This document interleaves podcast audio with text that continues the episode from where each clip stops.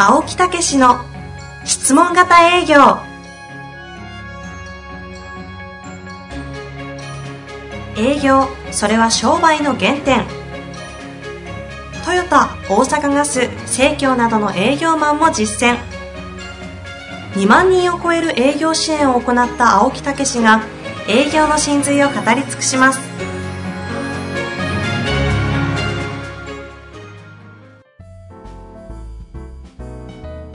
こんにちは、遠藤和樹です。青木武の質問型営業。青木先生、本日もよろしくお願いいたします。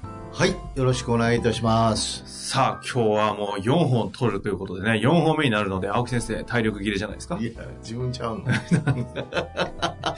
今日はあの、疲れてる扱いをされるのが多いんですけど。まあ、ほんでも、あのー年末ね、年始あということでうん、あの、ちょっと旅行も海外へね、行くんですけど、まあ、まあ、毎年、え？ワイフと。ワイハワイワイワイフ。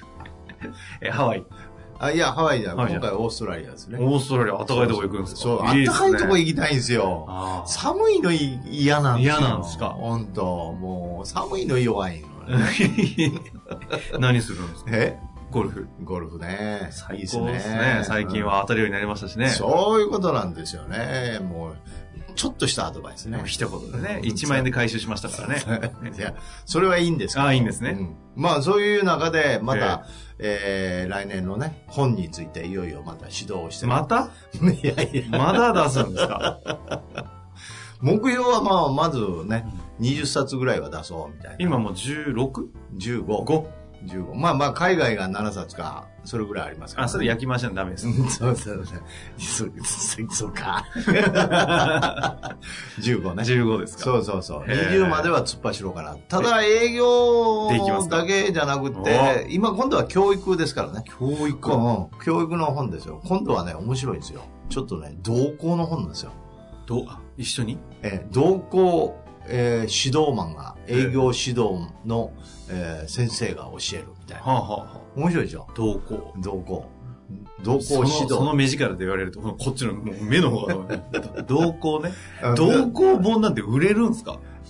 いやいやいやいや、だからその、そういう、そういう動向でもう分かるアドバイスっていうねあいろんな事例を見てきてるんでねあ。。はいはい。その事例集みたいな。そうそうそう。ええ面白い。うん、そういう事例集とかね。そういう生っぽいのいいっすね。やっぱり現実、どんどんどんどんやっぱり現実っていうか理論では語れないっていうかね。はいはい。うん、なんかもう本当現場へ行くようになってきてね。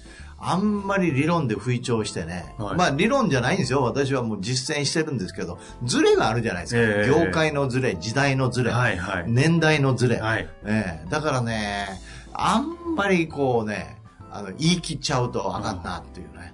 改めて現場。あら、もう、謙虚に現場。謙虚に現場。ええ、実際どうなんですか？なんかそれっぽい動向によって、えなんか気づいたことえいや、もう、すごいですよ。ここ最近なんかあるんですか？例えば、そのね、うん、きちっと相手と向かってって言ったかって、もう本当す3分ぐらいしかないんやから。ええその間に勝負かけなあかんですから。はいはええだから現状欲求解決策、欲求の再確認提案なんかしてられへん。い。うん。ええ現状解決策って この間言った。へえええ現状解決策って。ええ何欲求が飛んでるうん、え？欲求を欲求飛ばして。も、かもう、あの、問題も全部飛ばして。ほうほええ現状解決策。つまり、今現状どんな感じですか？とか、なんか必要なことありませんか？とか言って、うん、それ、いや、こういうのちょっと考えてるんですけど、って言ったら、なぜですかって。というのがまず一つ現状ですね。はいはいなぜ考えてるのか。うん。それについてどうされてるんですかと。ああ、そしたら私どもいいのありますわって。これで終わり。う。あ、すまつその商品特性上、そうそのケースはそういう感じなんですか？そうそうそう。うわ、応用編来た。そうでしょ？うん、だからその時面に、ねそれ、それは何が問題ですか？どうしたいんですか？とかね。もう言うてられへんのですよ。へえ、面白い。え、それ向こう、も忙しいな。何系のあれなんですか？言いにくいか。ルート。ルあーートでしょっちゅうは持っていくとか。はいはい、あ、そういうやつね。うん。もう、あのー一週間に一回は夜みたいな。はいはいはいいはい。なるほど。で、配達と一緒みたいな。あえ、他は他は？え、売れそうね。うーん、他、他、えー、他もいろいろありますよ。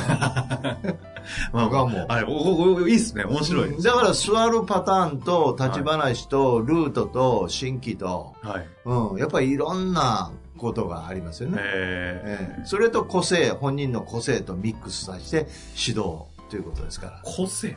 うん。いや、もう口の重たい人とか。はいはい。うん相手が、いや、こっちが。本人が。ええあんまり喋らない人とか。ええええニコニコだけしてる人とか。ああ。ええちょっと不愛想な人とか。えええええだからそういう人の、今度はその、その人の攻め方みたいなえ。個性に合わせて、でも、ベースは同じですよね。別に一緒。うんでも、現状の聞き方とかが違うとかなんですか？うんもうそうそうそう。うん。もうちょっとそこはこういうふうにとかね。え、例えば、例えば？え、だからもう、すぐけ、だからさっき言った、あの、け結論言えとかさ。はい。ちょっと長めになる人は、話が長めになる人は、さっき結論言おうと。あ、すごくいいのありますと。これ口癖にしようとか。へえ。つい説明しちゃう人がいるわけですよ。あ、はいそれはこうこうこうでとか。で、とりあえずまず1回目にすごくいいのありますって言いましょうって。面白い。面白いでしょ、面白い。ええ。それを口癖にしようって。それは何見るんですか？その方の特性とか、その起きちゃってる現象に合わせての合わせて。直し方。うわ、ここになってくるともう、もう一流の指導ですね。いやいやいやいや。え？一応一応、一流。あ、それ周りが言うことです。すごいっすね。それは。ええ面白い。そうだから直していけるんですよ。しょっちゅうええ他は他は？いやいやいやちょっと、え？長入らない。ああ、質問？へえ。もう6分過ぎてね。いやいや、ちょうどいいじゃないですか。この話は面白いです。さあさあ、そういうことでね。はい。じゃあ質問に行きたいと思います。今日の質問です。はい。経営者のアポの取り方について教えてください。というタイトルで来てます。私のクライアント先の担当者は仕事柄人事部の方が多いです。会社の将来像を考えていなかったり、自社を理解していないケースが多いです。なるほど。また、決済権を持っていないことが多いことから、倫理書を作成するなど時間がかかります。うん私的には経営者のアポが取れれば、商品提案に即決してもらえると考えますが、うん経営者に接触する方法がわからず、また担当者に比べてアポを取るのが難しいイメージのため踏み込めずにいます。私のような若手でも経営者の方にアポを取れる方法などコツがあればご教授いただきたいです。よろしくお願いいたします。なるほど。うーん、どういうことなんですかね、この質問は。それ、本でも何ですか？あのーその会社の方針とか、はいうんもう一回、そこなんていう言ってました？最初の。会社の方針とかに沿ってっていうのは。あ、えっ、と、担当者の方、人事の方がクライアントで出てくるケースが多いですと。うんはい担当者で。はい。そうすると、その方々が会社の将来像を考えていなかったり、うん自社のことをちゃんと理解していないケースが多い。うん。だから、それは、例えば、この、やっぱり私どもの非常に人材、人材紹介かなんかでしょ？ええだから人っていうのは、やっぱり企業では非常にやっぱり重要なポイントですから、だからやっぱりいい人を提案してはい。あげたいと。あの集め、協力をしたいと。で、それにおいては、やっぱり社長の、うんうんどういうふうにやってられるかっていうようなね、どういうことを望んでられるかというのを直接お聞きすることはできませんかと。はあ、はあということで、その人事の人が出てきたら、一回その面会を申し出る。あ、やっちゃっていいんですか？うん、だからその、あの人事の方が悪いっていうんじゃなくて、その、やっぱりポイントをやっぱりしっかりとお聞き、えーたとえ5分でも一回お聞きしたいと。ええ、それでそれの方が絶対会社にとってもメリットありますと。直接お聞きすることによってね、私どもそれを踏まえて提案材料を作りますからとうんうん。ということで、その人に、えーその人を通して紹介をいただくああ。と。という方法がいいと思いますね。まあ経営者ってなってますけど、経営者に限らずですよね。ええ必要であればその上の方とか上司とかでもいいですし。ええ、お会いすることはできませんかと。うんうん、もうその短い時間で結構ですから、なんとかお力添えいただけませんかと。はいはい。ええ、いうようなことが、まず一つ。お、一つ。一つ。ということですね。ええ。それで、え？二つ目来るんじゃないんですか？いやえ、今、今考えたけど、出てこん。ああ、よ、よくあの、一つでやってみて、出てこないパターン、珍しじゃあじゃあい。じゃあ。コンサルタントあるある事故ですね。三つずつでやべ、出ねえ、みたいな。いや、だけど、だけどまずそこで直接アポを取るっていうのはね、はい。今度は電話で直接重要、あの、社長にお話を、というようなことで、えーまあ、うん直接お願いするということは難しいですかねっていうようなことしかなれんよね。重要なお話です。あの、ぜひお伝えしたいとかね。あの、質問型営業的な考え方としては、え確かにその、どんなに質問しても、質問、あの、要は、ニーズ、欲求、現状が足りなくて、解決策も出せないぐらいの担当者の方って、まあ、いるじゃないですか、え実際。はいはい。これ以上こんな質問しても何にも始まらんぞ、みたいな。はいはいはい。っていうような状況に直面した時のアプローチとしては、なんかどうなんですか？決済賢者をやっぱり出してくるための質問にしていくとか、そうその辺ってどう考えるんですかだからさっきのそういうね、あの、うん直接お聞きした方がより良いものになっていただけるんで、そうすると、むしろより良いことのつなぎをしてくれたあなたの評価も上がるっていうことですよね。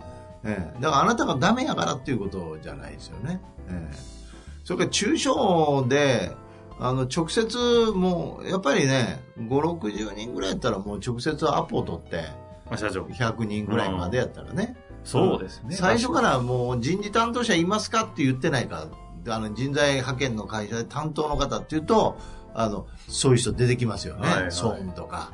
まあでも100人ぐらいだと人事と総務とか経理とか一緒にしちゃってるんで、そうそうそう。直接そこをやってないとかね。だから、あの社長いらっしゃいますかっていうことで、アポイント取りをやってみるとかね。あええ。それで出てきて、実は私ども重要な人材についての、あの、ご提案なんですけど、ということで、あの、出てくるとは結構出てきますよね。ー具体的に当時、青木先生の商品って、そもそも商品自体が経営者対象みたいなところそうですねがありがちじゃないですか。えどうやって合ってたんですか？規模もバラバラですよね。えああやっぱりリストを見て、社長宛てに直接、あの、DM をいきなりゲリラっぽい話になりましたね。リスト見て、みたいな。いきなりあの、昔の営業マンをオーラ出すのやめてくださいよ。なんで？はい。だだって、はいリストで、あの、商工年間やいろいろあるじゃないですか。えみんな経営者書いてあるじゃないですか。はいはい。そこへダイレクトに出す。当時ね。えはい。え。で、出して、その人に出したからその人にアポを取るっていう。そういうことですよね。紹介とかってあったんですか？あ、もちろん紹介もあります。経営者って基本こう、横のつながりでの紹介ってこう起きやすいじゃないですか。はいはいはい。その辺は？だからそ、その経営者の友達から同じ、えーその何か勉強会の社長を紹介いただくとか、いうことになっていくと早いですよね。そのためにはあれですか、前回のお話であった、やっぱりフォローアップみたいなところが、やっぱり紹介には、あ、もちろんもちろん。そっちですね。ええもちろん。仕組みというか。ええうんだから、そういう意味で、あのーアポを取ってる時に担当者を呼び出してないか、こうね。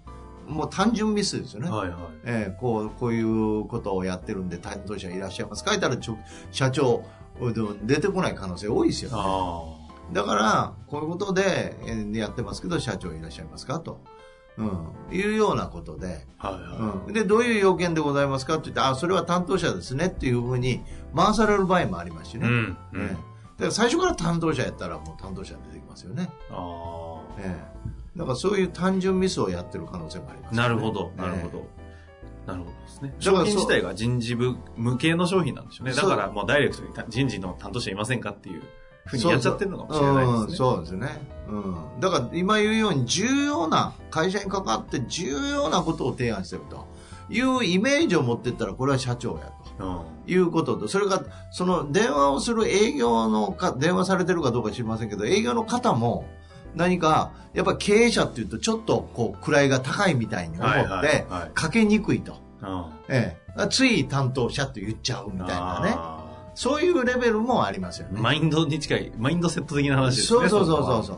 この間、ええむちゃくちゃな、あの、ややつが、方がいて、えいやつ。式、式法大好き人間で、はい式法も読み漁ってて、ええ式法頭の中入っちゃってるんですって、えで、社長会いたいじゃないですか。ええグリーン車乗れ会えるだろうみたいな。ええで、グリーン車乗って、絶対なんか物見れば、会社、名刺とか置いたり、どこの会社が大体、こうチラッと見えたりするじゃないですか。っていうのを見た瞬間に隣に座って、ちょっと話しかけて、頭の中にある式法データブワー喋ると、お前何者やねんみたいになって、アポが決まるってやつがいて、すげえな。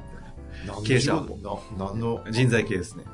近いんじゃないですか、人事部。そうすると、人事部ぶっ飛ばしていきなりグリーン車乗ってる、あの、経営者うん、のアポ取りを来て、そこから人事紹介してもらったり、直接とか。ああ、すごいやついんね。面白いですよね。ゲゲリラやな。ゲリラですよね。ねえ、まさにね。はあ、それはなかなかできんね。できないですね。てか覚えれませんしね。そうそうそうそうそう。だからそういう変わったやつもおるよね、営業の中では。いますね。ええだけどそれは、あの、あんまり、あの、見本にはならない。ならないやつ。ならないですよ。でやっぱり、あの、誰もができるっていうことでないと、はいはい育っていかない人が。ね。再現性がないですもんね。そうそうそうそう。ええまあ、それでいくと、え先ほどおっしゃってくださったやり方で。そうそうそう。だから、まあそういう意味では、まず担当の人が出てきたら、重要なことだということでつなげてもらうか。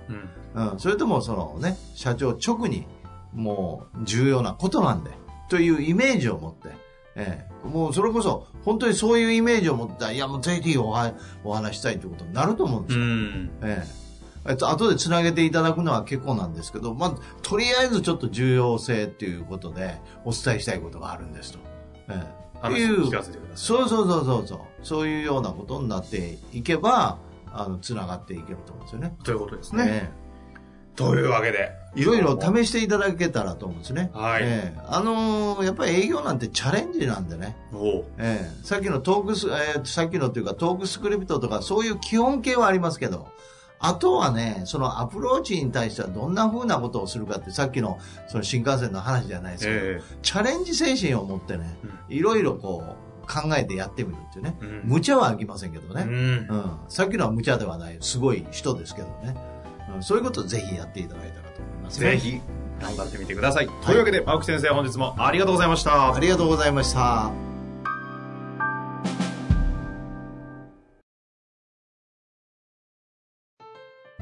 本日の番組はいかがでしたか？番組では青木武氏への質問を受け付けております。ウェブ検索で「質問型営業」と入力し検索結果に出てくるオフィシャルウェブサイトにアクセス。